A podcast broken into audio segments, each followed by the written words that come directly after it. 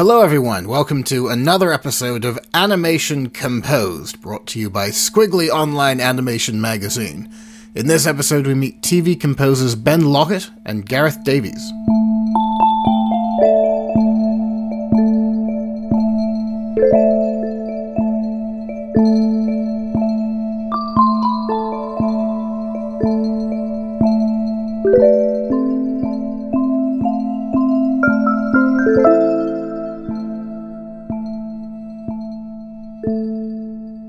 Hi there, friends. Thanks for joining us for another episode of Animation Composed. I'm Ben Mitchell, joined by Wes Allard. How do? Hi, everybody. Welcome back. How's it going, Wes? Oh, very well, thank you, Ben. Not too bad. Plugging away with the music and things. Not animating, but obviously doing the music side. Um, yeah, well, going going very well. And, and um, recently just finished a short film, which was uh, quite a mammoth project, but um, very enjoyable. The Um, music for a short film. Music for a short film. Um, I can't say anything about it at the moment, but um, Ooh, stay tuned for the future. Maybe uh, next year that will be on the uh, the short film circuit. Uh, we shall see, but uh, we'll we'll discuss more about that nearer the time. That'll be good. And how about yourself, um, Ben? I'm getting back to the swing of things gradually. I'm all done with the uh, film that was being made in Wales. Uh, I believe that's actually completely wrapped now. And spent the last month or so just being all married and shiz. So it's a, it's a gradual easing back down into normalcy. And um, it's been very lovely. It's been a kind of, not quite a holiday because it's been very full on, but it's sort of been a little bit of a break from reality. hmm And so when you do that, inevitably you start to kind of miss reality and all of its charming mundanity is like earning a crust. So I'm, uh, you know, picking up some little bits and pieces here and there. It's weird because going back into freelance after having something that was a very routine thing with a commute. So going back into that, like, ah, okay, my it's it's noon. I guess my day can begin. That was a lot to be said for routine. Don't knock it. No, I well, I liked it at the time. I wouldn't. I could have done with a slightly shorter trip, but um, yeah, it was. Uh, it's something I could. I'd be up for doing more of, more sort of long term gigs. And back to the United Kingdom from your travels as well. So you know it's back. Ah, yes, been uh, gallivanting all over the place. Well, to our place. I guess when this goes out, actually, uh, the Skwigly crew will have just been to Ireland Oh yes. for the uh, the Dublin festival. But right now, that's in the future. It's like all sorts of different time zones at once. This is- this is- doing these podcasts. This is almost like an episode of Rick and Morty. It's kind of um, all these weird paradoxes and things that we're experiencing right now. Knowing that you know, this is this is happening in our present, but it will soon be someone else's future, and this would have happened in the past. Indeed. Very metaphysical. But music is always timeless and eternal. Nice. I like that. Yes, I, I like that. To bring I it that. round. Uh, Yes. And a boy. Speaking of music, uh, that little piece at the beginning of this episode was by David Kamp for the short film by Reka Bucsi called Love, which was very recently released online uh, via Vimeo on demand. Uh, so you can buy it or rent it. You might want to check it out. Uh, it's a lovely film. In fact, uh, we spoke to Reka about it in episode 5 of Intimate Animation, season 1. We just put out episode 5 of season 2, so to avoid confusion, it's the one from about a year ago. Uh, but yeah, she talks about that film. Uh, it's a really nice piece of work and a nice little uh, bit of music I thought we could kick things off with. David Kamp, I think we featured in the original animation composed special. For this episode, we're going to be taking things more in the direction of TV production. I guess so far we've been mainly kind of doing short films and discussing sort of feature films as well. But one area that is also, of course, crucially important when it comes to music and animation is TV series. So we have a couple of composers who uh, who do that kind of thing that we'll be talking to today. But if you want to hear more from David Kamp, visit davidkamp.de. Very busy fellow, worked for Studio AKA Nexus, David O'Reilly, the Late Night Work Club, all sorts of people. Busy fella. One of the things I think that kind of I mean, it, it's sort of important with all kind of uh, TV series is music and the role it plays. And I found that you get the music wrong, that completely buggers up the experience. Uh, sometimes you get some pretty bold decisions when it comes to TV and music. Like, I don't really know if this show has really hit, but there's a live action series uh, in the States called The Knick, and it's about the Knickerbocker Hospital at the sort of turn of the century, like 19 aught something. Very dark and brooding series. Uh, very, it's a bit like Deadwood. Like it's sort of set around the same Okay, time as yes. Deadwood. That kind of tone, but like it's set in New York. So it's like what was going on in New York around that sort of time. But the music is like synth. It's it's very kind of punctuated, like arpeggio synth rhythms and things like that. I would never have put that to that kind of subject matter or time period, you know. You would think of something with, you know, I mean, if it was going to be New York of a certain era, you would think of, you know, certain types of, um, you know, band music or possibly orchestral music to evoke that kind of moody, brooding atmosphere. But yeah, that was something that really kind of struck me as like, what an odd, arbitrary music choice. But the more you mm. watch it, it actually becomes very effective because it's so incongruous. Something I've been thinking about quite a lot recently, looking at, you know, various TV shows, animation and live action. But I guess animation is the one we should really focus on, what with this being a Skwigly podcast. Well, yes. You know, I mean, one thing you mentioned um, just then, Rick and Morty. Now, that's a show that uh, has some pretty fun music decisions. Oh, definitely. Yeah. yeah. That'll stick in your fing head for I'll be like for five hours straight as I'm trying to get through my sort of household chores with a goodbye moon man. Hell. it's- Not again. but it's clever.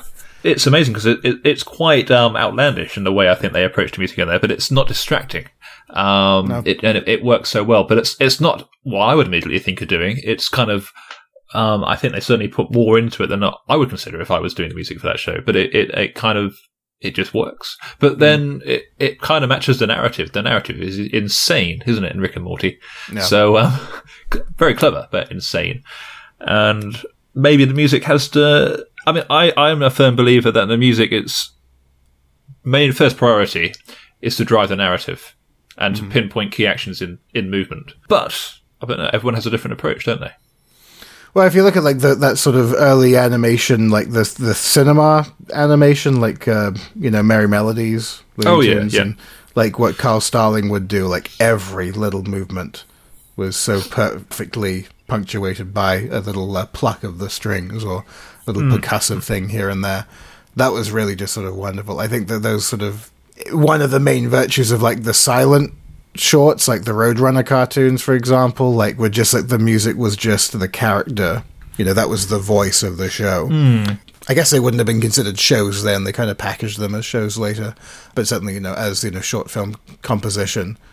And that's something that I think really kind of you know works well in you know you have sort of animated sitcoms. Like uh, I mean, I don't know how I don't really remember how well it would have been used in like those old Hanna Barbera shows because I never I don't really have a super concrete memory of a lot of them. Like I know they would have general music cues, Yes. like you get in the Flintstones or the Jetsons or whatever, but I don't think they were, they were super diligent about accompanying the characters on their sort of day to day activities. But then you get around to something like The Simpsons, and then the guy who did the music for The Simpsons, who I think got fired recently, oh, really? or or died, maybe one of the two. I'll check that out. We to sign a petition. It was uh, I was really surprised because he was um, yeah fired after 27 years this August. Alf Clausen. Ah. I I loved his work on The Simpsons. Like you know, I don't know what the reason is. Let's have a look at the article. So this article was published on the 30th of August, so uh, a little while ago. It's it's fairly re- I guess just before this new the latest season started or around the time. Uh, last complete score for the season finale of season 28. Chad and May. They couldn't keep him around for 30 years. Slated for October 1st. So they've started the new season. It's basically down to cost cutting. Like what I what I can tell from it. Now, Clausen uses a 35 piece orchestra every week, something that was insisted at the start of the show by Matt Groening. Uh, so musician costs and stuff like that Yeah. ran into millions of dollars a year. So, uh, what are they going to replace it with? Well, we can give it a go, Ben, can't we? That is, that's a shame, really, because that, that was such a, a strong component of why it was such a standout show. Yes. Me and Steve have had very, very long conversations about The Simpsons, so I'm sure podcast listeners don't need to hear me waxing anymore about what I liked about the that first decade of The Simpsons. I would assume that you you were a fan also, or at least a. Oh, I, yes, I, I was uh, suddenly had my dose of Simpsons watching, uh, or overdose of Simpsons watching, shall I say? Um, yes, I even used to dress up as Bart Simpson when I was a child, so yeah, I was quite into it. my introduction to the music of The Simpsons was actually nothing to do with the show. Did you ever have the record uh, The Simpsons Sing the Blues? Um, I had a well, I had a record with various Simpsons songs. It may have been that one. I don't know if I've still got it. It was the, the absolute definition of like a, a cash in, like cynical cash grab piece of merchandise. It's this album that um, is basically various characters in their season one slash two voices, so they haven't quite developed yet as themselves, uh, singing covers of R and B music, basically, and a couple of original songs. Michael Jackson wrote a song called "Do the Bartman," which was like yes, well, the yes. single, and that was, I think, to all us six-year-olds. That music video was all The Simpsons was for a lot of people for a while because a lot of us didn't have Sky. And I think the music video was directed by Brad Bird. Oh, really? If not him, someone quite big who who went on to be, you know, quite big. seem to remember Steve mentioning something like that. He would know. Um, He probably would. I would put money on him knowing. or he's screaming, his his screaming at us right now in the future when this is now when he's listening to this because it's obviously happening in the past and saying no, it's not Brad Bird. What are you you talking about, you idiots? Um, or he's saying yes, well done, it is. well, why are you questioning it? leaning But, back um, in his chair, silently, you know, slow clapping our uh, our efforts. I, I recall now because there was Do the Bartman, there was Deep Deep Trouble. That was another one which was very good. There was one with Lisa, with her playing a saxophone with this. Uh, what was his name? There was a, there was a character who played saxophone and taught Lisa Lisa to play and things. oh, bleeding gums. Yes, and there was various others, but that's ah, Moaning Lisa Blues, wasn't it? Moaning Lisa Blues. Play on words there. I'm sure it's something like that. But anyway, I have to find that record. It's very nostalgic if you had it at the time. I, I would I really do wonder what it would sound like to someone who like is is a younger fan of The Simpsons watching it now. They'd probably be a bit like baffled by it. Like, why does Homer sound like Jimmy Stewart for one? and then when I actually started started watching the show, I remember being sort of surprised at that because we would only get to see the show every once in a while, like if we'd go to like Center Parcs or some place that had Sky. And I do remember being quite surprised by the opening theme, how sort of lusciously composed it was and how orchestrated it was. And then sort of throughout, you know, that very kind of orchestral filmic approach to the music. But a much better album I have, uh, I probably still have if Ziffit didn't get it, um, is music that Alf Clausen did for The Simpsons and it's actual songs from the show, which are inevitably a lot funnier because they're actually written by you know the the script writers and ridiculous but sublimely ridiculous like um the stonecutters anthem and um or just like little thing the mary poppins episode do you remember that one Oh God, how many? What's what season are we looking at there? uh within the first 10 years It's within the first ten years. so it's basically they get a nanny who's mary poppins ostensibly um and so all of the songs are sound alikes of mary poppins songs but just the degree of love that goes into composing them, just making them, I think, legally okay to, to not have to pay, you know, Disney, you know, little plays on the the words, the lyrics, the and just the harmonies. So yeah, that's uh that's a bit of sad news. And again, it's a I don't really rate current Simpsons. I don't regard it as the same show. So yeah, I know what you mean. but it's it's you you would hope for a bit of consistency for the people who've really been in it from the beginning to kind of get to work on it the whole run. I'm assuming they're going for 30 years and then they'll they'll cut their losses. But maybe they're going to go for 40 at that point, who knows. But well, but coming back to the, the Simpsons theme tune again, uh, and this might be an obvious observation, but uh, often in, in pop music today, or as has always been in pop music, there will be a key change towards the end of the song to kind of renew interest, and it will go up a key generally, and it kind of makes the song feel new again. Now, when you listen to the Simpsons theme, I don't know about you, but I always feel like I'm listening to it for the first time. It's sort of I have that same excitement when I, when I same excitement when I listen to it, and I think it's because they have these constant key changes. It's always going up and up and up and getting higher and higher, hmm. and the theme is played over and over again in in a, in a sort of in different variations of the theme or derivations of the t- of the theme. And I think it's that that kind of gives it this kind of whimsical, kind of warm, happy sort of feeling when you're listening to it, and always this kind of feeling of newness and you know, oh, what's what's what's going to happen, and it kind of it, it kind of almost makes you feel like you're watching it again for the first time. whenever you hear that theme. But Yeah. maybe it's maybe that's a nostalgic thing. I don't know. Perhaps it's a bit of nostalgia because it reminds you of your youth. I don't know. It's uh, could be many things. Well, the original theme wasn't Alf Clausen; it was Danny Elfman, Danny Elfman. and I think that that that what you've just described is is very like uh, that describes an awful lot of Danny Elfman's body of work around that time, yeah.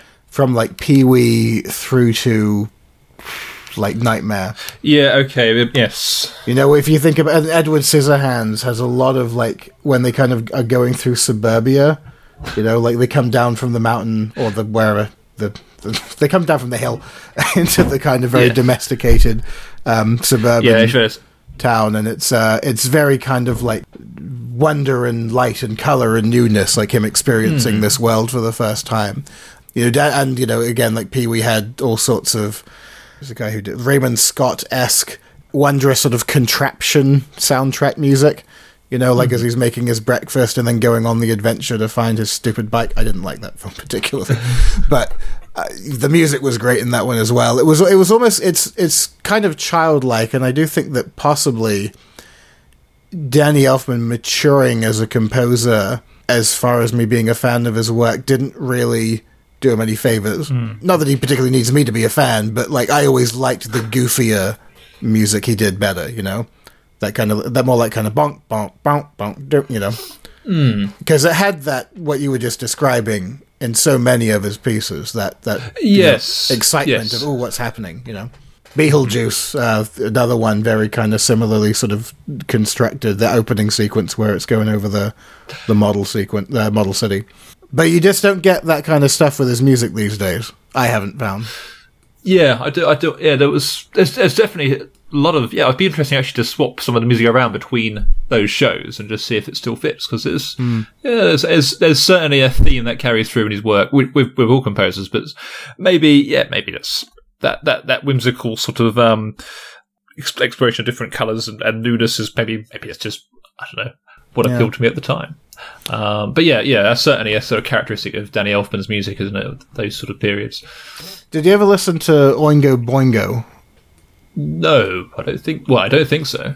That was uh, that was his band in uh, the eighties. Oh, okay. Um, okay. It was a, like a synth pop band that was. it's interesting because his he has such a distinctive singing voice. He he sings like he sings in The Nightmare Before Christmas. So Oh, when you listen to Oingo Boingo songs, it sounds like that character. Almost, it's hard not to picture that character. oh, I see. I, I really wanted to like it. I wasn't that crazy about his style of writing. I think was always much better complemented by an orchestra because they you would get these kind of pop rhythms that you ordinarily don't associate with an orchestra, especially in film music. You know, and when it's just sort of coming out of like a keyboard or a, a drum synthesizer or whatever, it wasn't quite as. Uh, oh wow! It started in 1972, so you've been at it for a while um, it wasn't quite as um, captivating, I suppose. There's some fun stuff. I know Laura loves a lot of those those old tunes. Uh, very Frank Zappa esque. Oh, okay. Uh, I say, noting that Wikipedia has mentioned Frank Zappa, and I'm like, that's who it reminds me of. Thanks for doing my thinking for me, Wikipedia. Oh, you'd know Weird Science, actually. That was Oh, like one of the yes. datas. That's that was Boingo Boingo. oh, I see. But yeah, I actually um, I saw Danny Elfman do a show.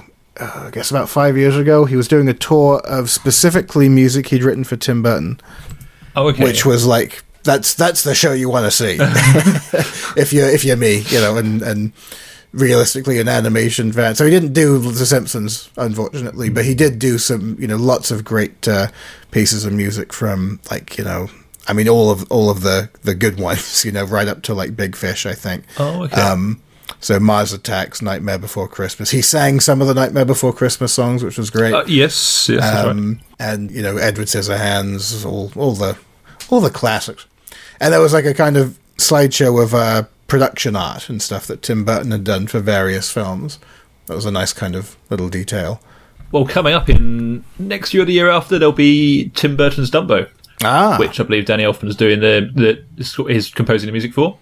So that'll be interesting. I I think it's going to be a live action um, version. I think. yeah. Um, but yeah, So the, the, the partnership continues. I mean, that sounds like something that could maybe be an excuse to go back to his roots um, yeah. musically. But yes. then, I mean, I, I thought that about Frankenweenie and, Weenie and Corpse Bride as well. And they they sort of, you know, there are moments that remind you of the old Danny Elfman. And that, like, I, mm. I, I really had high expectations for the Corpse Bride score when it came out. Like, I was looking forward to that more than the film because I, I so love The Nightmare Before Christmas as a soundtrack. And it wasn't, I, I don't find it a horribly disappointing soundtrack. I, I did it left me a little cold in the sense that it just seemed like, you know, a nicely thought out soundtrack to a little fantasy film, but it didn't sort of grab me by the, you know, cojones the way uh, the Nightmare Before Christmas, like that Nightmare Before Christmas, infected my brain for years, you know. But then I was nine years old, so there's that as well. Like we we take in things much differently when we're kids. We yes, yeah, we do. We do. So anyway, yeah, I think in the the new Dumbo film, it's uh, when it comes out, as long as he, um, yeah, I think it's an excuse to go back back to his roots. As long as he avoids some of the racist undertones in some of the original Dumbo music, he will be okay. That is um, probably a good thing. um, yes, but that's that's, an, that's, another maybe that's another episode we could do. Was that um, racist animation music? oh, there's plenty of that. uh, yeah, it's, it was bad when um, yeah you're watching uh, something from uh, the early '40s. Buy bonds, kids, and Bugs Bunnies in blackface. Oh Jesus Christ, Bugs, why? But I mean, then again, I mean, there'll be other things in the future that we'll look back on that may be acceptable now that won't be acceptable. For example, I mean, I mean, you could you could argue not just the animation industry, we could go into the game industry, we could go into live action film, but I think we could agree that there's a lot of sexism in animation, mm-hmm. in the way females are uh, basically portrayed. Mm-hmm. Um, not not you know, and um, maybe it's getting better. There's good examples of TV animated series where where people have moved away from this that, that idea. Um, I think it's getting better, but you could argue exactly in the history of animation that there's a great deal of sex- sexism, and hope maybe that one day we'll see an end to that. But uh, it's still happening. I think also women are getting more of a voice in TV production as well. Hmm. I think Rebecca Sugar, like, was a big, not necessarily a pioneer, but I do remember that being a bit of a, a game changing thing to sort of bring her in with her and have her show be one of the most sort of successful ones. Mm-hmm. With apparently one of the worst fan bases. uh, I don't know if you, you, could. You should look into like the toxicity of the Steven Universe fan base. They're vicious. Really. But I think they're mostly teenagers, so it kind of makes sense. But that aside, the intention behind the show is good. I'm sure most people who, who like it are more reason because it's it's that little clump of people on the internet mm. who really like to dig their heels into a show and take it way too seriously. Mm. That being said, all that aside, of course, you know she's a very talented woman. Um, she did a show that has obviously resonated hugely with a lot of people and in a way that has taken on a lot of very topical social you know, and gender issues. And I think that that's a good sign for the future, TV production wise. Speaking of TV for kids, mm. another Cartoon Network show mm-hmm. that is one that people adore The Amazing World of Gumball. Mm. I, I, everyone I know who watches that show likes it. It's just, it's, you know, I don't even watch it religiously, but if it's on, I'll always watch it. It's, it's just a fun thing to look at and take in, you know what I mean? Yeah, I understand that. So that, I guess, brings us to our first guest in this episode, the main composer for The Amazing World of Gumball. Of course, it's a very mixed media show, and music has a very, you know, important role to play in it.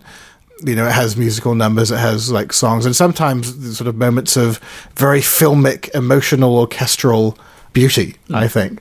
Like something that is really sort of surprising when you consider its aesthetic, perhaps, its, yeah, its yeah. perceived audience. Uh, here's an example of some of Ben Lockett's work for Gumball to show off what I'm talking about. This is a piece called The Hole.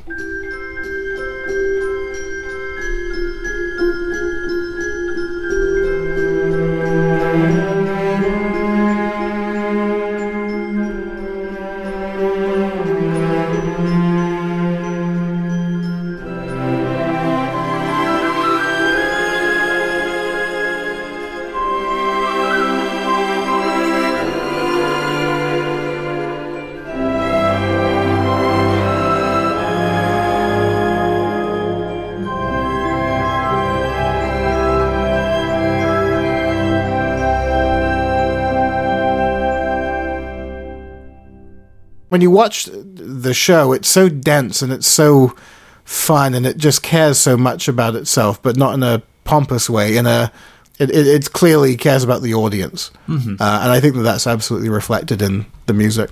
The composer is called Ben Lockett, and he's from Australia, uh, and he's been in London for about a decade or possibly more. But uh, yeah, his main sort of gig, I guess, is um, doing music for Gumball. I think if you got a gig like that, you want to hold on to it. His music was, uh, according to his bio, uh, he was nominated for an Annie Award. He's also, uh, what we'll also talk about is music he did for the TV special Revolting Rhymes. Oh, yeah. Magic yes. Light did. If you listen to the main podcast, I talked to uh, Michael, who produced Revolting Rhymes back in December of last year. That was a wonderful like approach to adapting those stories. You know, Roald Dahl, he's considered pretty sacrosanct when you sort of touch his work, you got to kind of do it carefully. Mm-hmm. I think Revolting Rhymes did a really good job of taking those stories on. It was funny how much of it.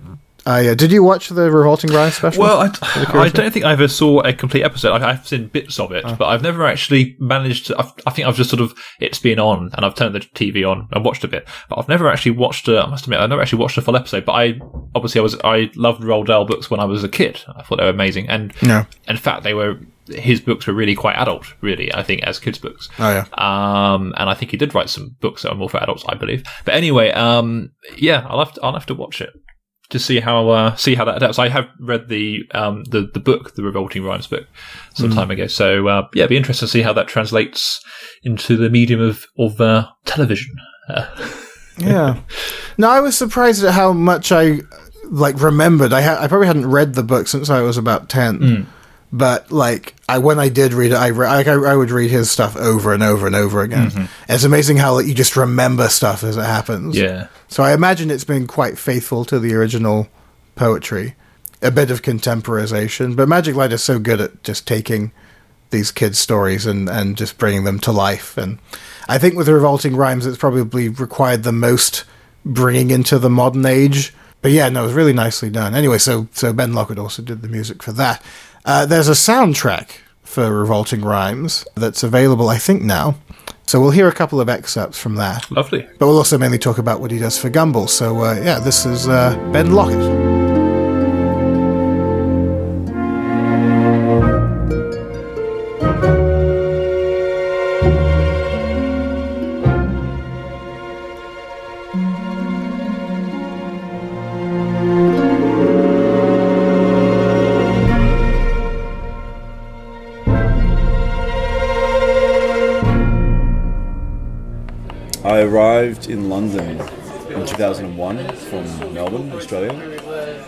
And then eventually I kind of got going with the music again. I kind of had a little bit of a break, I remember. And then um, I realised that's what I should be doing basically. And then eventually I got going and I did a lot of adverts for quite a while, um, which is kind of the unwritten apprenticeship a little bit, I think, for composers. The one thing you do learn on it is how to um, how to work really closely with picture. And so I think by the time I then moved into animation, um, which was kind of more of an accident than anything else, because I'd actually worked with Pete Candeland, who did a lot of the Gorillaz stuff and all that kind of thing. And I worked on an advert with him, and then he said, I'm doing this pitch for Cartoon Network. And so I worked on that as well. And that's actually when Cartoon Network had the development studio. And at that point, um, so, you know, Ben Show, Gumball was happening. Well, it was still in its early phases, of course, but there are all these guys pitching these different things, so I kind of just ended up going down the river of the animation thing a little bit, you know? And then it kind of went from there, really. So, was there a, um, well, I'll say we could just go straight to the, uh, the show itself. Like, yeah, sure. very ambitious show visually. Yeah. Is there kind of a pressure to kind of have the music match that level of ambition? Yeah, constantly because like Ben and Mick always throw something really odd in a musical sense, like because it, it's it's it's we move a lot through genres basically. So uh, for some reason, it's Ben and Mick just assume that oh Ben will be able to do that, he'll sort that out and then I go away and I panic a lot um, and think how I'm gonna, I don't know, find a hip hop player and an opera singer in the next three days, and you know, so it moves, and, and you know, the production schedule is really quick as well. So you're constantly you know trying to churn it out, and uh, I think that's something we've kind of narrowed and got into a good rhythm after the first couple of seasons. So we're kind of in a good pro- process with that, really. A lot of animated shows tend to have a sort of series of cues that get reused a lot. Yeah. The impression I've gotten from this, and having seen the episodes that I've seen, it does seem that each episode seems to have its own kind of set. Does it usually require like an Yeah. individual score each time? I think it's only relatively recently that we've actually started to reuse, you know, cues, just incidental music, because of the kind of kind of wide open way of the genres all kind of interact with each other. We kind of have a few core things that we stick to, but uh, you know, you never know what's coming up, basically. So each episode does tend to be tailored to whatever the guys have kind of got going on this time. Having said that, you know, there's a few kind of standard things that seems to be a bit of a pattern. You know, the third act of the episode is probably going to be an action sequence. So, you know, you bring out the the usual kind of fare, unless it's a kind of you know in the orchestral sense and that stuff. But unless it's kind of something where it's like, no, we don't want to do that. We want it to, you know, a whole different genre of music or something. So that might happen. But you, so usually each episode needs to be pretty tailored to each thing. Yeah, but Simon was saying like he kind of had a specific song in mind for his sequence, I guess, that he played for you. Yeah, that's right. I can't remember actually who chose the reference music, the Devo track, and um, uh, whether it was Ben or, or Simon actually that actually kind of originally came up with that idea. But it did really marry well to that almost kind of vintage era of skating and stuff that you know Simon was going to work on. So that really, but that really excited me because. Um, I don't know because you were at the thing, weren't you? And, and you saw that photo of my studio, and you know, we, we I've got like a two-inch tape machine, the whole thing. So that whole piece of music, I went I wanted to just get as authentic as possible, so it was all recorded live and all down to two inch tape, the whole thing. So it has that natural drift in it when it's playing back. Because, uh, you know, try and give it some authenticity at least, so you can hear the natural tape compression and all that kind of stuff. Yeah. Have you had any like really challenging moments on the show, like things that are really Uh, well, it feels weekly. yeah. It's like a constant mild state of dread. Um, usually, the challenges usually come. It's not so much the music. Sometimes it's usually the schedule, because you're kind of having to think about, oh, we're orchestrating that, and then in the ma- in the background, another two episodes have come in. And then therefore suddenly I'm thinking, right, okay, I've got that going on, and then I need to sort out that scene that's got some hip hop music in it, and need to find the guys that are going to rap on that, and then so all these things are happening suddenly at once, and so sometimes there's this, everything's kind of pushing to this one moment where all the production the production schedule's in full swing. So usually that's the main challenge, as opposed to a kind of musical challenge. But the thing is, if, if there are musical challenges, I guess it's the temp music thing, which I think composers always suffer, you know, because the, you know it's like the temp music's just right and everyone's in love with it. You're, it's over before it begins. In a way, you can't please it, and um, yeah, you're in trouble. So that's probably that's yeah that can be an issue.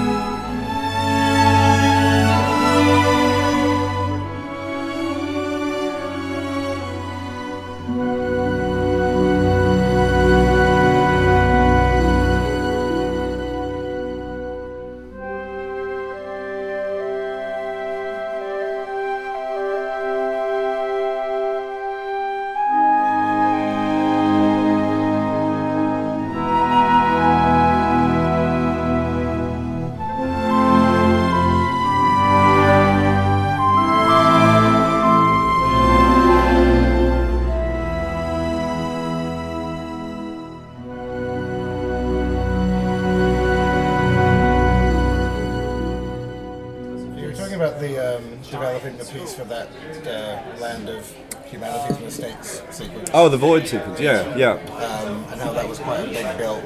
Yeah. Was that, um, you say that's one of the most sort of satisfying end results? Have there been others where you were just really happy with how it all came I was together? happy. Yeah, I was happy with that because it seemed to it seemed to marry nicely, and um, because there's a lot of times where, like I say, again going back to the, the schedule, you do have to let things go a little bit, and I think that happens across the board, no matter what you're contributing to maybe a show like Gumball. But you do you do get a sense of, do you know what? It's working and it's functional, and I have to move on. And I think because that's a deal with composers, you're kind of in that thing where you're never quite satisfied, but you're also you're working with the kind of the creative side and the technical side and just allowing reality just to kind of push you through really. You just have to get it done. So there's loads of things where I'm thinking oh, I missed it really. I didn't quite do that or you know. But that's the nature of the beast.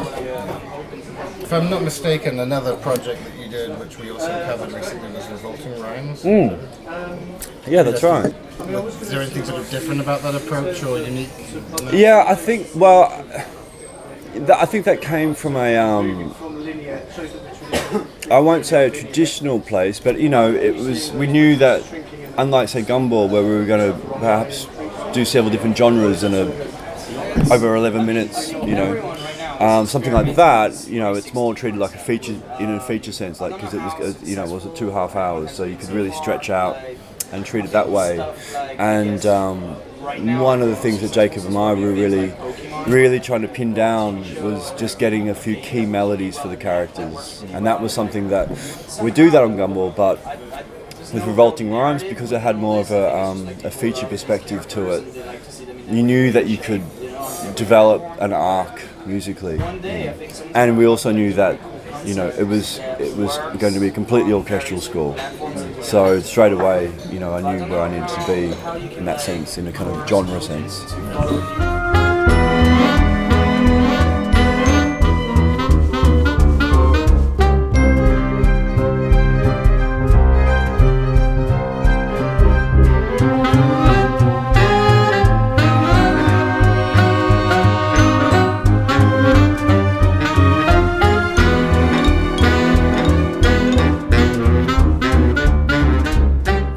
Find working with an orchestra in general? Is it, is it nice? Is it, intimidating? Is it... I think it's. Uh,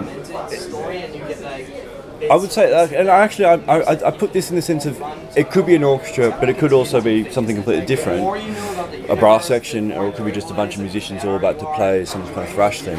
The thing about it, and with the orchestra, is that when you get a bunch of people in a room playing, it's it's still not, you know, thankfully, it's still not something that's replicated. It can't be replicated. And because of that energy that happens, there's something else that happens when you get people together. And um, and it's I think it's really wonderful to see the orchestra now used in the resurgence um, across you know features and TV. It seems to have come back again, and it's still really present in this in what makes up the sound of TV and drama and you know animation and all the rest of it.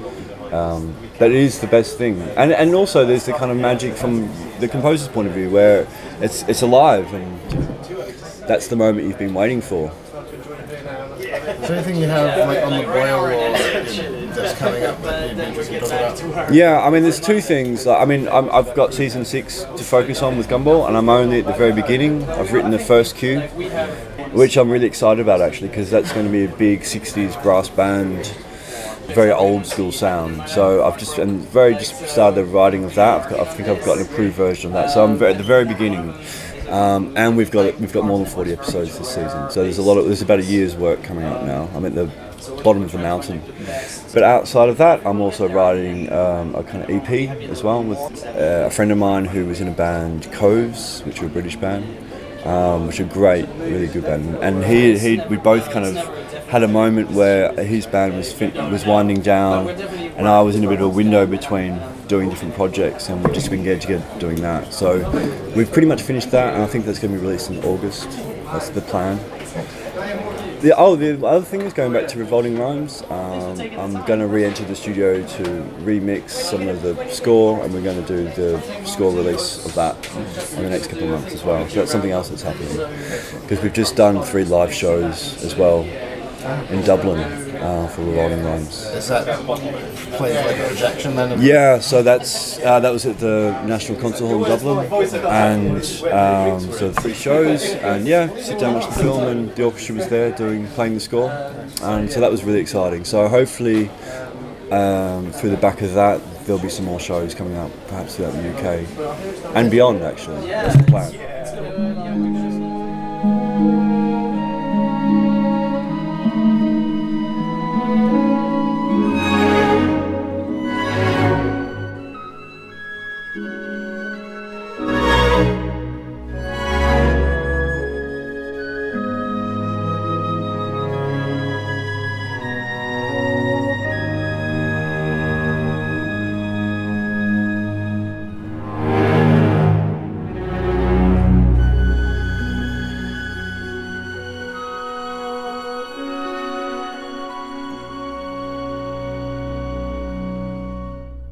Thanks to Ben Lockett, chatting with me at this year's Annecy Festival as part of a Amazing World of Gumball junket. And uh, there's a bunch of other interviews from that junket that you should look out for on Skwigly. Uh, I spoke with Simon Landrein, who was one of the guest artists on one of the episodes, and also the fantastic team at Blink, which includes Simon Cartwright, the director of Man O' Man, and Becky and Joe, who do those wonderful, terrifying puppet shows. Don't hug me, I'm scared. They've done an episode of a Gumball recently. Oh, have they? Oh, Yeah, it's, it's great. I don't know if it's come out in the UK yet, but you can see clips online. Um, Oh, wow. But yeah, look Okay. out for that interview as well. Uh, it was just great to talk to so many people involved in the overall production. Of course, Ben Bocquelet was there as well. So thanks to Ben Lockett for uh, for talking to me as well. His website is benlockett.com. Revolting Rhymes is out now on DVD and iTunes, by the way, and Ben's soundtrack recently picked up the award for Best Original Score at the Sapporo Film Festival in Japan. Also worth mentioning that both Revolting Rhymes and The Amazing World of Gumball are competing for the same BAFTA this year, so Mr. Lockett, it would seem, is something of a good luck charm. Revolting Rhymes will get its own soundtrack release at some point soon, hopefully December. Keep your eyes and ears open for that. Before we move on to the next interview, here's some more music from animation composers some of you might be familiar with. Last episode, we had some of Ephraim Lukinger's music for Anete Melece's work, and here's another cue of his for her hit film Analysis Paralysis. This is Anton's Search.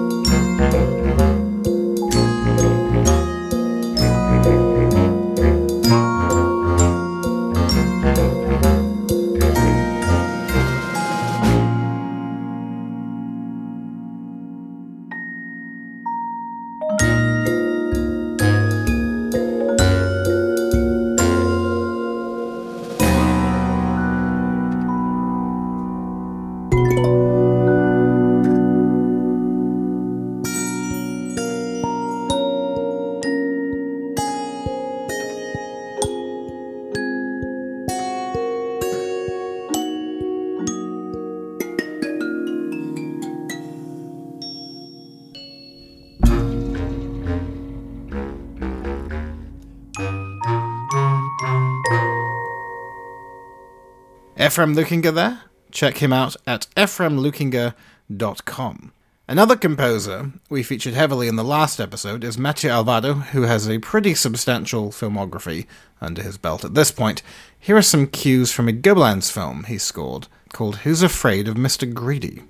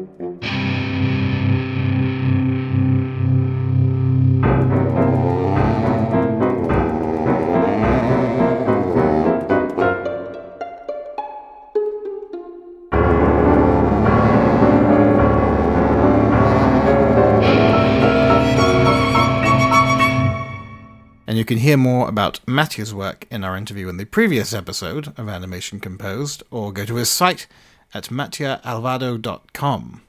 Skwigly readers and listeners will know I'm a big champion of the work of the NFB and its co producers, among them Papy3D, whose films include work by Franck Dion and Sarah Van Den Boom, both of whom we featured on the site. Their composer is Pierre Caillet, someone whose work I've been a big fan of for a good few years now through his work on Franck and Sarah's films, as well as others. Uh, we'll hopefully be hearing more from and of him in coming episodes. But in the meantime, I wanted to include some of his work by way of introduction to those who might not be familiar. This is a track from his score to Franck Dion's The Head Vanishes, titled Jacqueline perd la tête, which translates as Jacqueline loses her head.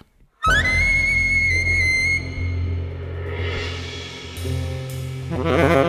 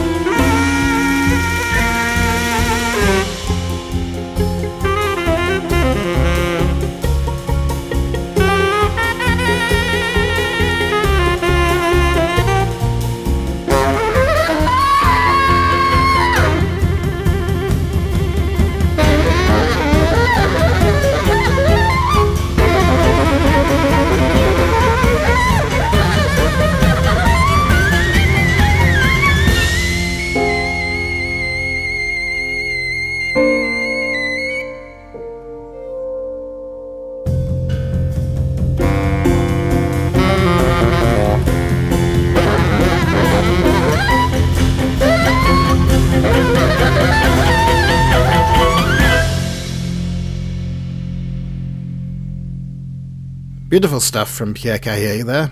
His website is pierre-caillet.fr, and you spell Caillet C-A-I-L-L-E-T. You can also learn more about The Head Vanishes in our interview with Franck Dion. Just head on over to the interview section of skwigly.com. Another NFB production we covered recently is Eoin Duffy's film I Am Here. In fact, he was our guest in episode 73 of the regular Skwigly Animation podcast if you're interested in learning more about that film and with rather splendid timing, I'm happy to say, it was released online this week as the latest in Cartoon Brew's CB Fest in association with Short of the Week and the National Film Board of Canada. It's quite a spectacular film with music to match, and the score was composed by composer duo Joseph Murray and Lodewijk Vos, known together as Menalon. Other fabulous films they've scored include Randall Okita's The Weatherman and the Shadow Boxer. There's another director interview you can find on Skwigly there. As well as work by Amanda Strong, including Four Faces of the Moon and Sol Friedman, such as Sundance winner Bacon and God's Wrath. So here is their musical accompaniment to Eoin Duffy's I Am Here.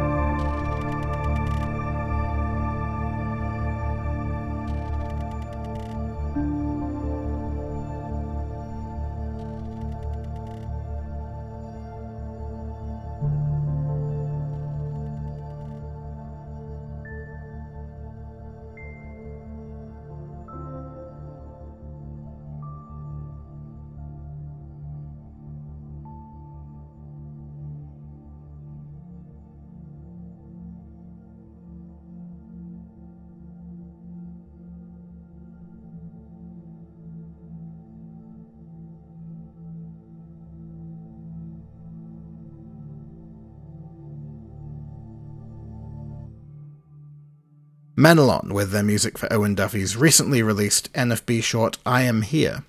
As well as working on new projects with their previous animation collaborators, the duo have been working on the Vice documentary series Cyber War, now in its second season, and the upcoming Mr. Tachyon from Director X. You can check out their work at menalonmusic.com. Shall we hear from our next guest? Oh, we can do. Yes, yes. Why not? Super. Our other guest is a composer, uh, Gareth Davies, and uh, uh, two uh, TV shows or animated TV shows that he has done recently uh, is Scream Street, which is on uh, the CBBC. Uh, it's a kind of a uh, uh, horror comedy, I would say, as a as a fair way to um, describe the genre. And everybody loves a moose. Now, um, when I was chatting to Gareth, which you'll hear about in the uh, in, a, in, a, short while, the interview with Gareth, one thing I want to make very clear is that the there's the shows are very different, but the way he approaches the music, I think, is quite different. It's very clever the way he does it. Um, Scream Street, um, what he's what he's doing very cleverly is he's describing horror, um, but for young children, and I think that's quite a task. Um, if if you were going to basically do music for a score for a horror film, um, it's pretty quite easy to go in and say, I want to make this scary. You can't make it too scary, but you've also got to make it you've got to make it horror, but you've also got to make it fun and and and you've also got to have a, a dose of comedy in there. And I think he, mm. he does that really well. And the way he um, explores the character themes is just uh, really good. And everybody loves the movies is just insane. I just love the music. It's um, really fun. Um, it's just throwing everything at it, and I think that's brilliant what he's done.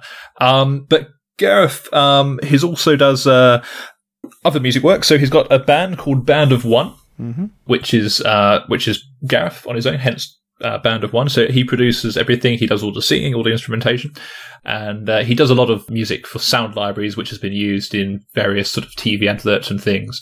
Um, so he's yeah, he's done a he's done a lot of work, um, and I think we can see a lot more of him in the world of animation. I hope so, because um, his his work's brilliant it's nice to see someone who's you know producing their own music and also working in the world of animation. Excellent. It's nice to have that um, that flexibility. I think. So yeah, let's have a listen to Gareth Davies. Well, thank you for coming on today, Gareth. Before we uh, we go and discuss uh, animation music uh, in greater detail, uh, tell us a little bit about, about yourself and about your musical background. Okay, well, um, about myself, I, I, grew up in South Wales, uh, so lots of uh, orchestras and choirs and. Um, learning a lot through school and uh, local music service. Uh, so um, having lessons through through that. Um, I went through the grades on piano. So growing up, uh, and my my big brother was, and still is actually a bass player. So it was natural for me, you know, being a little brother, want to do what he does, um, and get into bands and start gigging and and that kind of thing as well. So um, yeah, so so that was growing up. Uh, I then went to Kingston Uni to study. Actually, I started on music performance, but um, it it really I don't know what it was that just didn't resonate with me. But um, I switched after a term. I was lucky actually to switch after a term to the music technology course. Um, but that was that was 1991. You know, we're, we're talking when uh, hardware was huge. yes. And uh, yes uh, so there, a lot's changed since then, um, and and you know, thank thankfully for people like us, where we can have equipment at home and uh, uh, not take over the whole house. Yes. So uh, so yeah, uh, that that's really where where stuff began. You've obviously got have your band, Band of One. Yes, yeah, yeah. That's well, that's been going. That really uh, has been going since I became a composer, uh, and since I started um, uh, on TV series, and it was just a way of. It was really self-indulgent, really, to uh, to uh, do something in between episodes that wasn't too a brief. Uh, so it was just purely for fun, uh, and I think you've got to retain that, haven't you? Uh, you I think people in this in this job certainly, or any creative writing, working to briefs all day every day, tend to kind of forget who they are sometimes, and and uh, and so I thought it was just a bit of fun. Made me remember, uh, you know, I can experiment with sounds and uh, just have fun with uh, uh, just writing and being creative. I think that's um that's very important as a composer or as, as an artist or a creative person to sort of um to stay fresh and have that room to experiment Yeah. uh, and develop your own ideas. So that's a you know that's a brilliant uh, way of doing it. Um, so how did you get into the uh, the the world of animation? How did you how did you sort of yeah, it that? was well. It, it, it's a funny question, this, because um, it it sort of feels like um, animation found me. And I've never really um, been someone who's aspired greatly to a certain area of music, but when I became a, com- a professional composer back in uh, 2011, I, I didn't really have a clue about whether I wanted to be um, uh, writing recording or writing to picture or or what. You know, I just wanted to to be making music. Um, so basically, I- I'd done a a a short film, uh, live action short film um, with uh, an actor friend of mine, Joe Riley, who's a a talented chap and very active actor. Um, after that, my wife was working at a company called Ho Ho Entertainment, you might have heard of, um, with a chap called Oliver Ellis. Um, and uh, one day she comes home and says that Oliver has been scratching his head about a series he's been developing and wasn't her husband in music and could he maybe send in some ideas? It, it was really that casual. So um, so I did that, uh, developed some ideas. Um, not I, I don't know quite what I was expecting, but I thought, well, you know, it's uh, an opportunity. And suddenly we're bouncing ideas backwards and forwards. And um, and about a month later, uh, I'm invited to a production meeting and introduced as the composer. At which point I realise I'm the composer. so uh, it, it really it, it was that kind of random. Um, and I, I think it's something that people don't quite realise. They think it's you know a bit more straightforward apply to this job. And it, and it's really not you know uh, as i'm sure you're aware. Um, there is an element of who you know but it's also has to be backed up by what you know. Um, but you, you you do tend to to find your own path in a way don't you? Absolutely, yes. You know, being in the right place at the right time, but also developing perhaps a, a certain voice or a certain style, or um, that that makes you obviously interesting to a person who may have a project that's obviously right. So things sort of fall into place um, quite out, of the blue sometimes. yeah So there's um two shows that you've worked on are Scream Street and Everybody Loves a Moose. I thought first we could talk about Scream Street a little more, which is for Sure. C- CBBC. Um, and uh, I thought before um maybe we discuss that we could have a, a listen to uh, a clip from that. So um yeah go for it this is a uh, a moment from the episode called "The Uninvited," and uh, this is an extract of your music. Uh, you can tell me more about that in a second. We'll have a listen to that.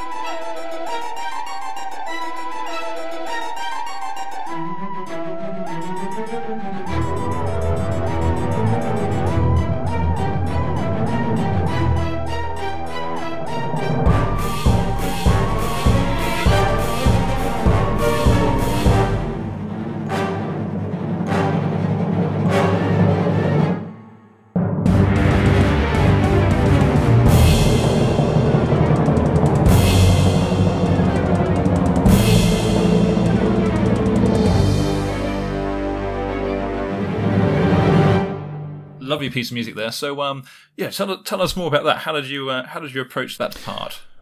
Oh, right. Okay, for that particular episode. Um, well, the the episode has um, poltergeists in it. You, I mean, an, a, a series like Scream Street, you're going to have poltergeists in there somewhere.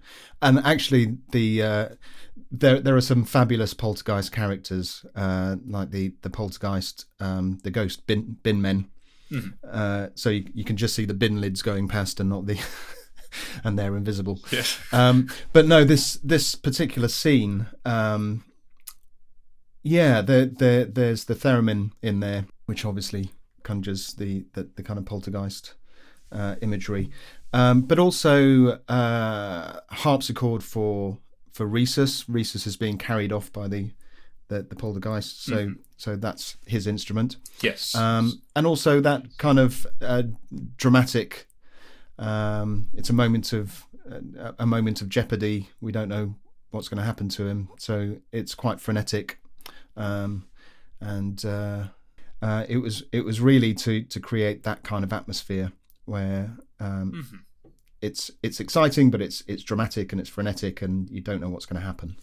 Okay, so you, you mentioned obviously Reese's instrument, which is the the harpsichord. Uh, Yeah, you can hear playing. Um, maybe we could actually let's have a listen to uh, to Reese's theme and um, uh, and this one, uh, which was from the episode Nightmare Neighbor, I think is where where, Right, uh, yeah. where, it, where it fits in.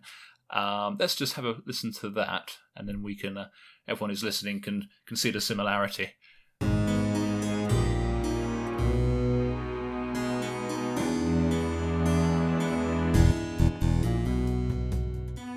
So in fact, um, every every character has their own sort of unique theme, yeah, uh, which is unique to them, and, and really kind of explains and describes the character's personality and sort of how they behave. Um, you've got all these different themes of music, but there has to be a continuity, obviously, when writing for a, a TV series. Um, how did you sort of establish uh, a template or sort of uh, constraints or rules to sort of to define these? How did you sort of go about that? yeah. Well, the production team on Scream Street, um, I, I think, liked something I did from the uh, the blind audition. Um, so there was this jumping off point straight away. Um, I, I then sat down with um, Phil Chalk at Factory and uh, Jeff Walker, the director.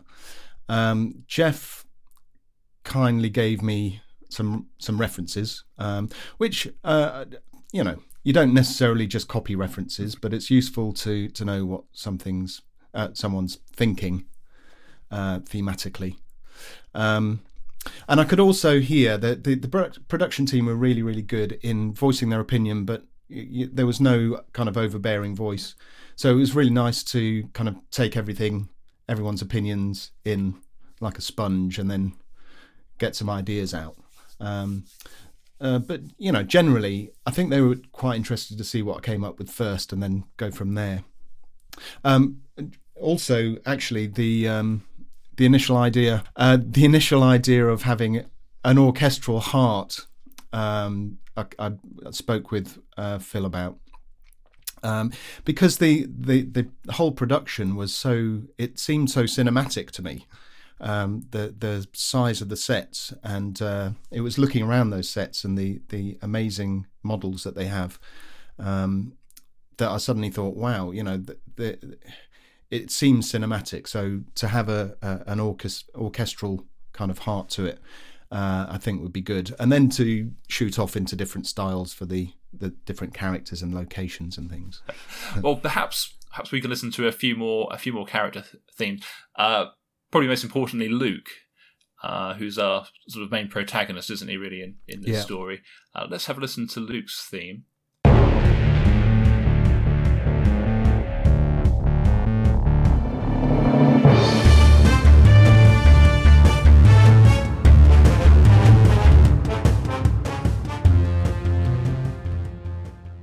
Feel, and this is my interpretation, that you've kind of used his his theme to sort of almost anchor uh, an anchor for the music. It's kind of almost it sets a sort of a uh, a constant to which Yeah. whatever bits of music can be can be vari- a variable to his piece. Does that is that does that kind of make sense? Well, that's that's really interesting to say that. Um, yeah, yes, of course. Um, Luke kind of is the central character, uh, and he's probably the most, uh, in inverted commas, normal um, of, of the cast in a way, apart from his parents.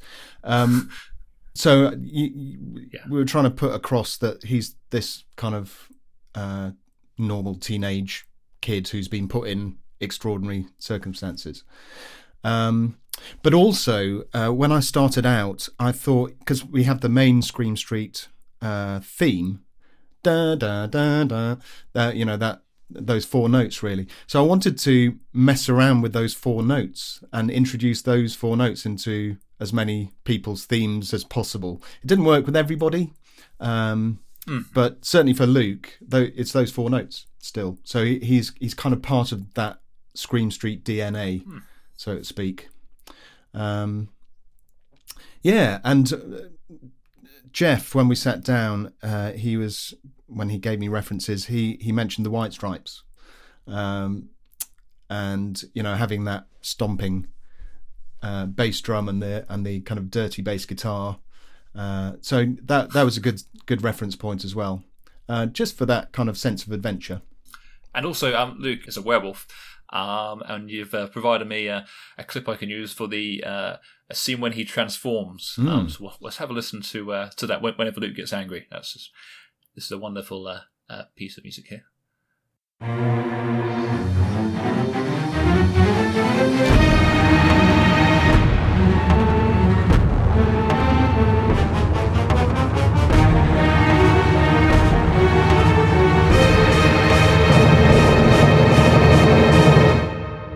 So the music when Luke transforms, there's uh, a lot going on in there.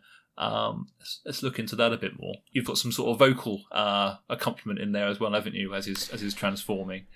That's yeah, quite interesting. Yeah, bizarre. I mean, yeah. Once you get into something, it's I, I tend to throw everything in, I, and I'm I more take things out. To, but that initial burst of, I, you know, let's have a bit of this and a bit of that, and it's kind of throwing things at the wall um, and seeing what sticks. Um, and especially something like this, where it just needed to be. It's that point where Luke's um, rage kind of hits that peak. Um, so you you know we've got we've got brass in there, we've got uh, the the tremolo strings, um, but but also these real big punches, which are, are basically mess around with. I tend to um, get uh, Space Designer out in Logic and uh, just mess around with stuff uh, and try and try and uh, come up with just these weird, weird sounding reverbs and delays and all sorts.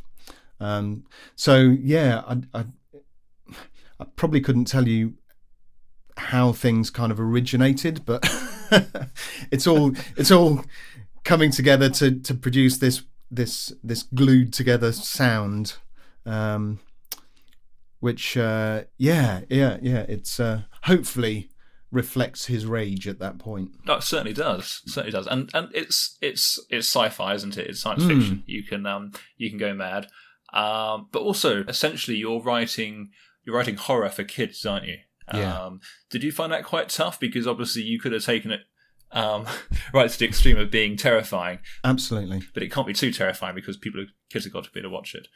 Yeah, it's a it's a fine line actually, uh, and this is where the production team were brilliant uh, because I would get uh, notes back saying this is too terrifying or this is not terrifying enough, and and actually you know it it was everyone was there to to get the best sound for the show. Um, so it was really good to have that feedback. Um, and actually, a, a, conversation with Giles Pilbrow, the showrunner, uh, really uh, kind of reflected what we were trying to do, which was to have horror exist right next to comedy. And uh, it's an unusual combination, but it, it if you if you can switch um, from horror to comedy just like that, it kind of works, but you have to be prepared to just totally, uh, totally switch and, and, and, you know, with both feet in. Um, so yeah, it it is a fine line, and uh, you have to appreciate the audience. Um, and it, yes, it took a few people to uh, on the production team to kind of debate where that line was, but I think we we mm. came up with something that was um, suspenseful, uh, not too terrifying, but sinister in places.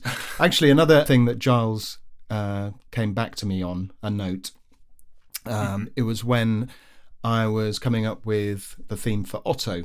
Oh yes. Um, and so uh, originally, I made Otto's theme uh, rather more evil, and uh, and I got this note back from Giles saying he, you know, he's underhand, but he's not the devil.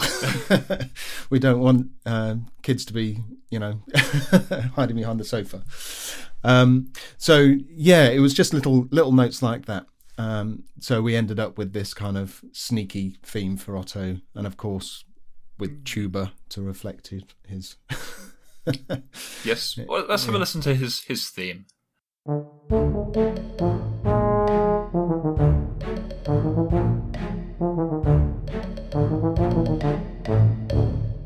And yes, I suppose when you're uh, yeah you're writing a theme for the for the villain essentially. Mm. Um, yeah, it's it's I suppose it's you kind of want to kind of uh, to take that as far as you want, but I suppose obviously it's it's comedy and it's for kids. So I suppose you've got to Absolutely. you've got to hold back. He can't be too yeah he can't be too evil. Yeah.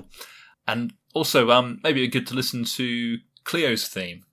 Uh, Ah, yes. uh, Yeah. I, I think that really reflects um, the balance between sort of horror and comedy. She's you know she's a Mm. mummy, uh, quite terrifying, uh, but you know it's it's a kids TV show.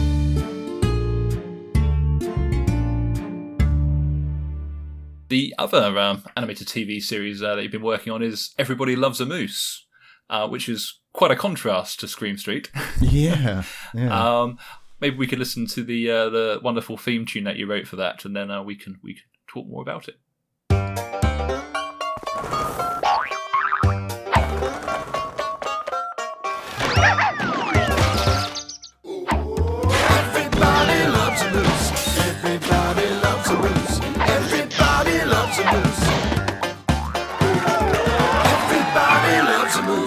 So t- tell me more about that theme tune. Yeah, well, I mentioned about um, about Oliver and I bouncing ideas backwards and forwards. Um, The way I I approached it because I'd I'd never written for uh, kids TV, let alone kids animated TV before. Um, I, but I had been a primary school teacher, so you know I I, I had uh, spent a long time developing songs with the kids in school. You know these were perfect everybody loves a moose age. Um, so it's really it, it was for me trying to create uh, a kind of earworm that uh, the kids would remember. Um, so it was it had to be repetitive. It had to have just a few notes, um, and and that that's it. so uh, yeah, I, I think I think I achieved that.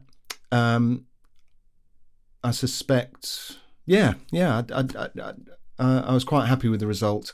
Um, but actually, the the vocals uh, when I did those, I naturally assumed that uh, one of the characters would be singing it, um, but that didn't happen.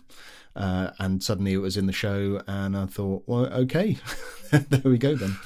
What what I really like about it is obviously with as, as with any um, music, especially music that you want to be memorable, um, it needs to be repetitive. Um, but it, you need to have a balance between being repetitive and a bit of variation. And I think what's nice because there's a lot going on in there, you can listen Yeah. to that over and over again, and you can you can hear something different every time.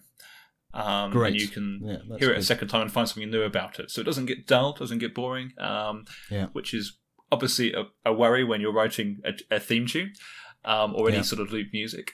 Um, and I think that really achieves that well. So um, Thank you. Yeah, it's it's something that I try. Well, I I love melody, so I'm a, a melody uh, nerd almost. Um, so so to have a counterpoint in in music to me is is really I, I don't know if it's just how my brain works, but to to balance other melodies against melodies and and but not to overbear them. Uh, I, I love that. Uh, it's a bit like doing a crossword, I suppose.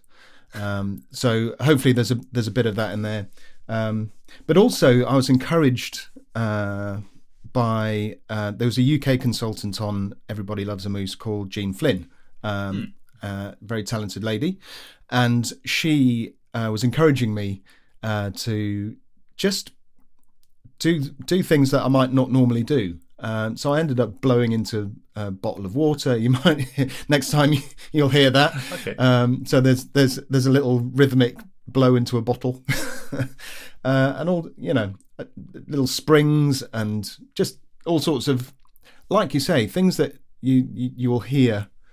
Uh, every time you, you, you listen to it, uh, there'll be something new. So it does counteract the the repetitiveness.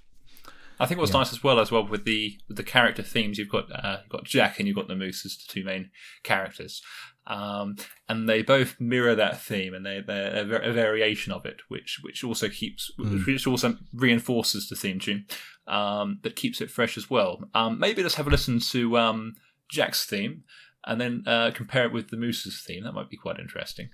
Okay. So yeah. uh, here's here's uh, Jack's theme.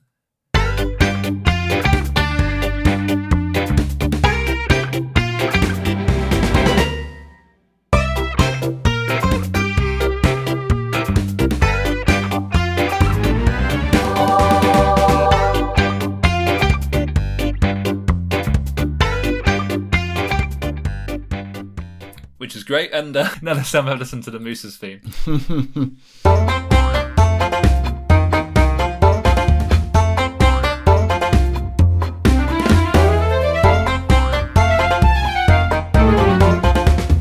So, uh, how how did you uh, how did you approach those those two lovely pieces?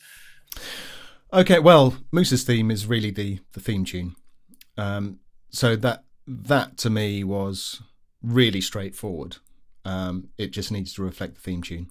Uh, Jack's theme was a little bit more uh, guided. Uh, I was, um, and actually, uh, Jack and Luke in Scream Street, they're two ordinary kids put in extraordinary circumstances, really. So they they they're more kind of straightforward, um, uh, teenagey type themes for for for these kids. Um, so yeah, there was the electric guitar in both.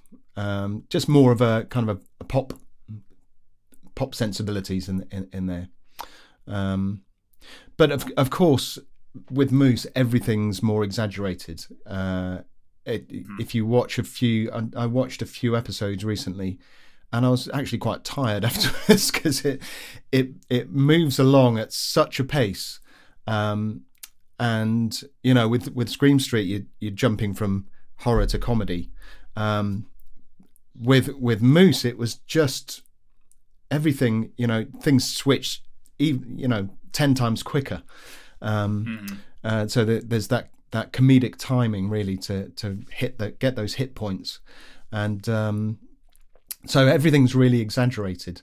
I'm not sure if that's answering the question. no, no, no, no, no. I think that's um, I think that's answered. that. I mean, yeah, as as, as your role as a composer, obviously you, you're there to uh, to help make the the visuals be the best they can be. You're there to compliment them, and, but not to overpower them. And I suppose also you've got to pinpoint all the key moments. And with yeah, with everyone loves a moose, there's so much more going on movement wise. So um, Yeah, you know, you have to. There's more you have to explain uh, or, or punctuate uh, through the music. Um, yeah. but I, I imagine it was a, although it sounds like um, a lot of work, I imagine it was also a great deal of fun. Oh, it's it was exactly that. It was a lot of work and a lot of fun. Um, Yeah. And it, it's one of the things I love about um, writing for kids animation. Um, i- is that it, it is so exa- exaggerated, um, and you can start really with a hit point and write a whole scene around that point. Uh, so you can work up to it, you can fall away from it. Um, and there's also uh, in in animation generally, I think there's a rhythm that you you don't always get in live action. Um, the way the character moves or the, the tempo of walking or, or running is more consistent. Um, so it's easier to plot the tempo of a scene uh, and and things like that. Um, but yeah, just uh, the, the the whole uh, the the rhythm in animation is really appealing to me. And, and talking about um, exaggeration, um, there's a, a theme for the moose uh, whenever he's sad, and um, I think that's oh yes, I think that's, uh, that's that's incredible. Let's just have a listen to that.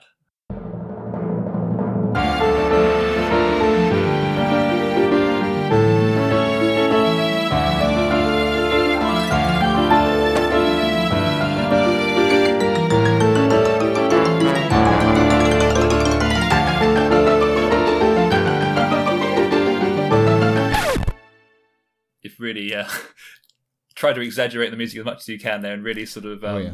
really ham it up, and I, I love that. Yeah, it was a, a. My first thought was um, that um, the company making Moose was Italian, so you had all these Italian uh, uh, animators and an Italian Italian production company, and uh, I just thought it was a nod. It was a nod to that. This kind of al- almost kind of Godfathery. uh, you know, it, it was just yes, so exaggerated and so uh, uh, kind of cliched of um, having this really sad theme, but um, really kind of emotive and uh, yeah, yeah. So that appears in every in every episode. He's always sad. He's been a bad moose. Um, so yeah, the it, it it was quite formulaic in that way. So you, you get to this point, and then they discover, oh, actually, it's not so bad. We can work through this. Um, but yeah, that that's always the the really emotional "oh I can't do it" moment for the moose. No, that's no a wonderful piece. Um, all lovely pieces, and it's nice um, that we that we've been able to discuss two um, two shows that you've worked on that are uh, really very very different. Um, both both obviously comedy. Yeah.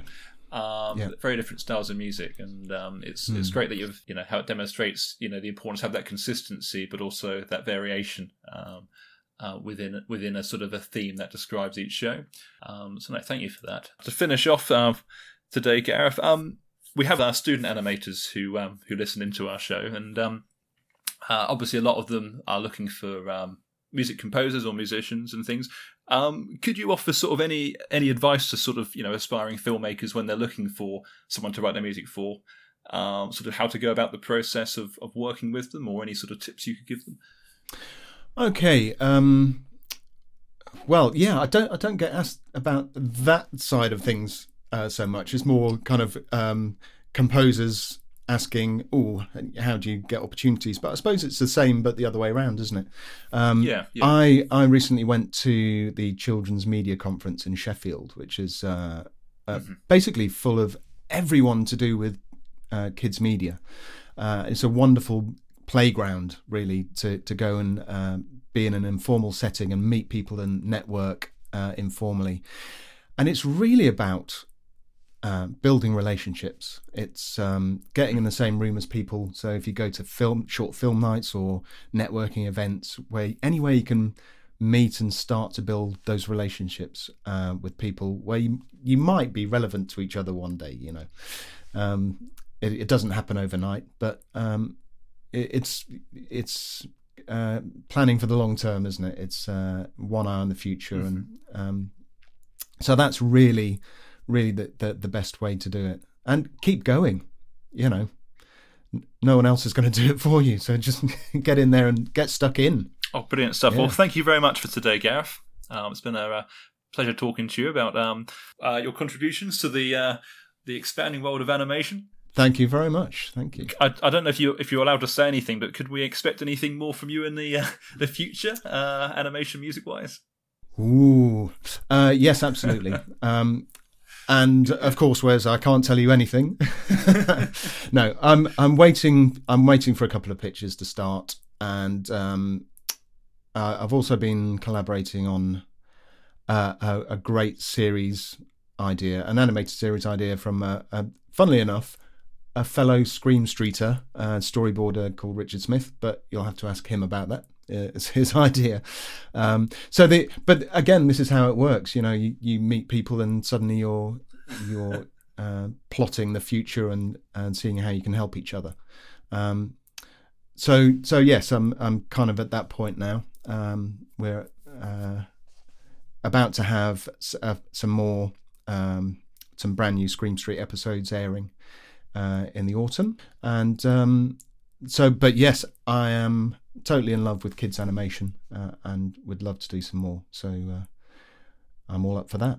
That was Gareth Davies. Thanks very much for talking to us, and uh, you can check his work out at garethdaviescomposer.uk. Uh, there are links to all his various projects there. You can also find the music for his band Band of One at bandofone.bandcamp.com. That has everything grouped together.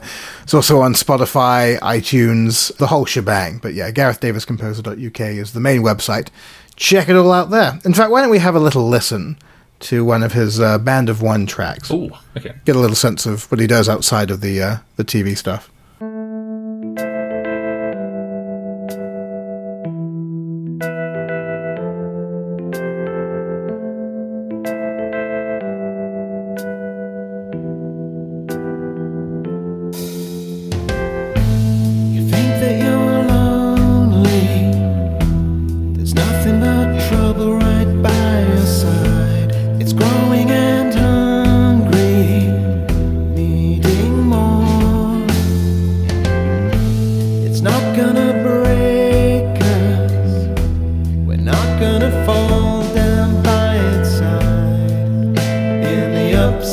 等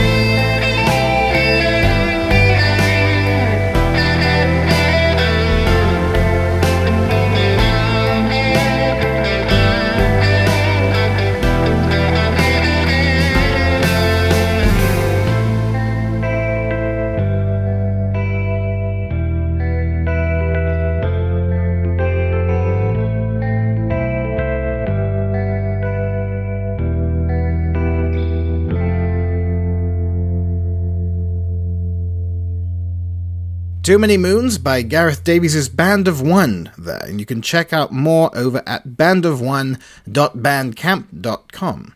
So thank you very much for joining us for uh, the latest episode of Animation Composed, and thank you to Ben Lockett and Gareth Davies for being our guests, and thanks to all of you for listening. Without you, it would be the proverbial podcast falling in the forest. It would just be us having a conversation. Yes. Wes, thank you for helping me out. I'll be seeing you at Manchester, probably between uh, now and the next episode. Oh, I hope so. The, uh, the Manchester Animation Festival. Swing by if uh, you're in the area, because it looks like a lot of fun. Go onto Skwigly, there's uh, some info on some of the animation. Well, obviously, animation. Jesus Christ, Ben. there's an article on some of the highlights of uh, uh, what to expect, including the indomitable Skwigly quiz.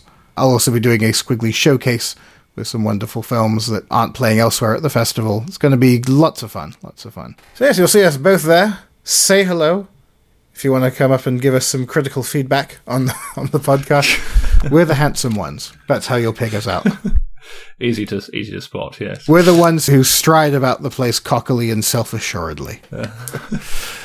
well, until next time, um, have a good life. And yes, happy listening. Uh, yeah, see you all soon. And to close us out, here's a bit more of Ben Lockett's music from the upcoming Revolting Rhymes soundtrack. Enjoy!